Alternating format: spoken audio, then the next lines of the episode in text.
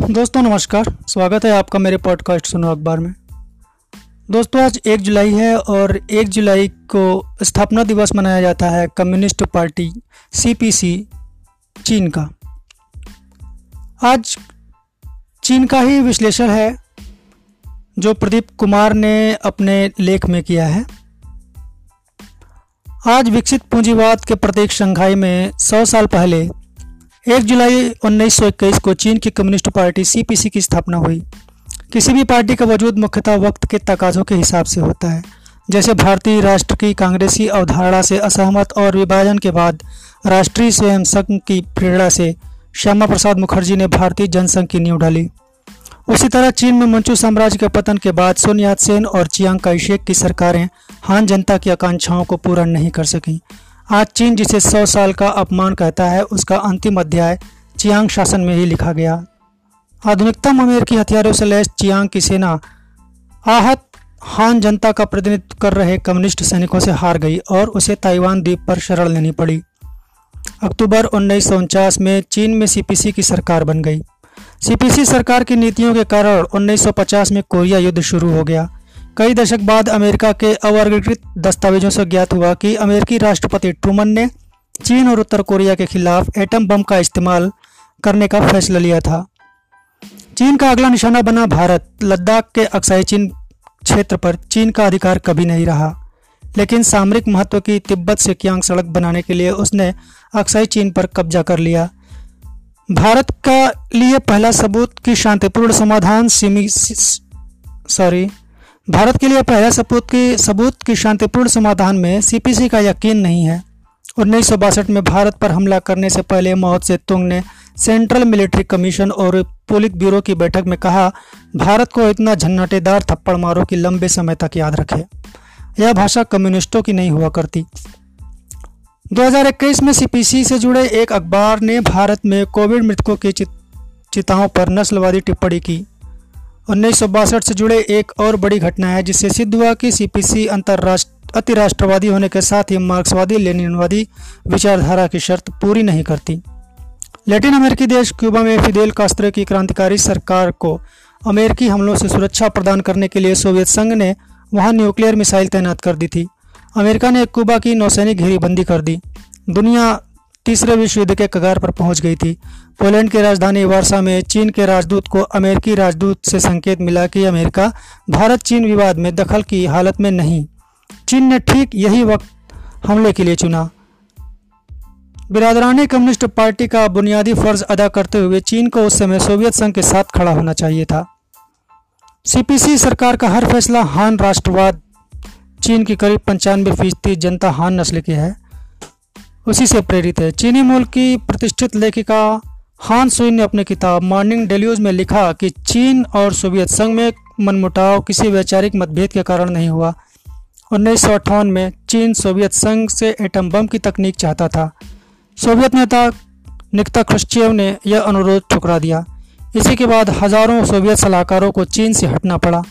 चीन के बिरादराने विश्वासघात से अंतर्राष्ट्रीय इतिहास भरा पड़ा है। अफ्रीकी देश अंगोला में पुर्तगाल की औपनिवेशिक सरकार थी। सोवियत हथियारों और अन्य सहायता से खड़े किए गए वहाँ की जनता के मुक्ति संगठन एमपीएलए की मदद के लिए क्यूबा ने ब्रिगेड भेजी। लेकिन चीन अमेरिका के समर्थकों और MPLA विरोधियों का साथ दे रहा था। कम्युनिस्ट वियतनाम की कम्युनिस्ट पार्टी जब हमलावर अमेरिकी सेना से युद्धरत थी, उसी दौरान चीन ने स्पॉटलेस श्रृंखला के कई द्वीपों पर कब्जा कर लिया। ऐसी दर्जनों मिसाल हैं। कुछ घटनाएँ प्रमाण है कि प्रभुत्व और विस्तार के मामले में सैकड़ों साल में चीन में कोई बदलाव नहीं आया है। मिंग सम्राट के आदेश पर एडमिरल जेंग हे। उन्नीस चौदह और 1433 के बीच दुनिया के सबसे बड़े जहाजी बेड़े के साथ हिंद महासागर के कई चक्कर मारे। श्रीलंका पर हमला कर वह सिंघल राजा को चीन पकड़ ले गया। देखें, इतिहास दोहरा रहा है। चीन का कर्ज न उतार पाने की वजह से श्रीलंका को अत्यंत सामरिक महत्व वाला बंदरगाह हम्बन टोटा निन्यानवे साल के पट्टे पर उसे देना पड़ा। आज चीन की नौसेना अमेरिका से भी आगे आ चुकी है। इस विस्तारवाद की विधि इस विस्तारवाद की विधि है हान नस्लवाद। तिब्बत पूर्वी तुर्किस्तान का जानसिकी रूप बदल चुका है। किसी समय यूनान में मुसलमानों की बड़ी आबादी थी। अब नाम भर को रह गए हैं। अतीत में चीन पर शासन करने वाले मंगोलों और मंचुओं की मूल भूमि अब हान बहुल हो चुकी है। कैम्ब्रिज में बर्मी स्कूल के प्रोफेसर, इतिहासकार याति मिन तू बेयर चाइना मीट्स इंडिया में उन्नीस सौ सत्तावन के बाद का हाल बताते हैं। पूरे चीन में मस्जिदों को निशाना बनाया गया। मुख्य धारा की संस्कृति अर्थात हान संस्कृति से भिन्न हर व्यवहार के विरुद्ध निंदा अभियान चलाया गया। आज भी चीन में मुसलमानों को इस्लाम के दस्तूर से चलने की आज़ादी नहीं है। लेनिन के सिद्धांत की कसौटी पर चीन को परखते हैं।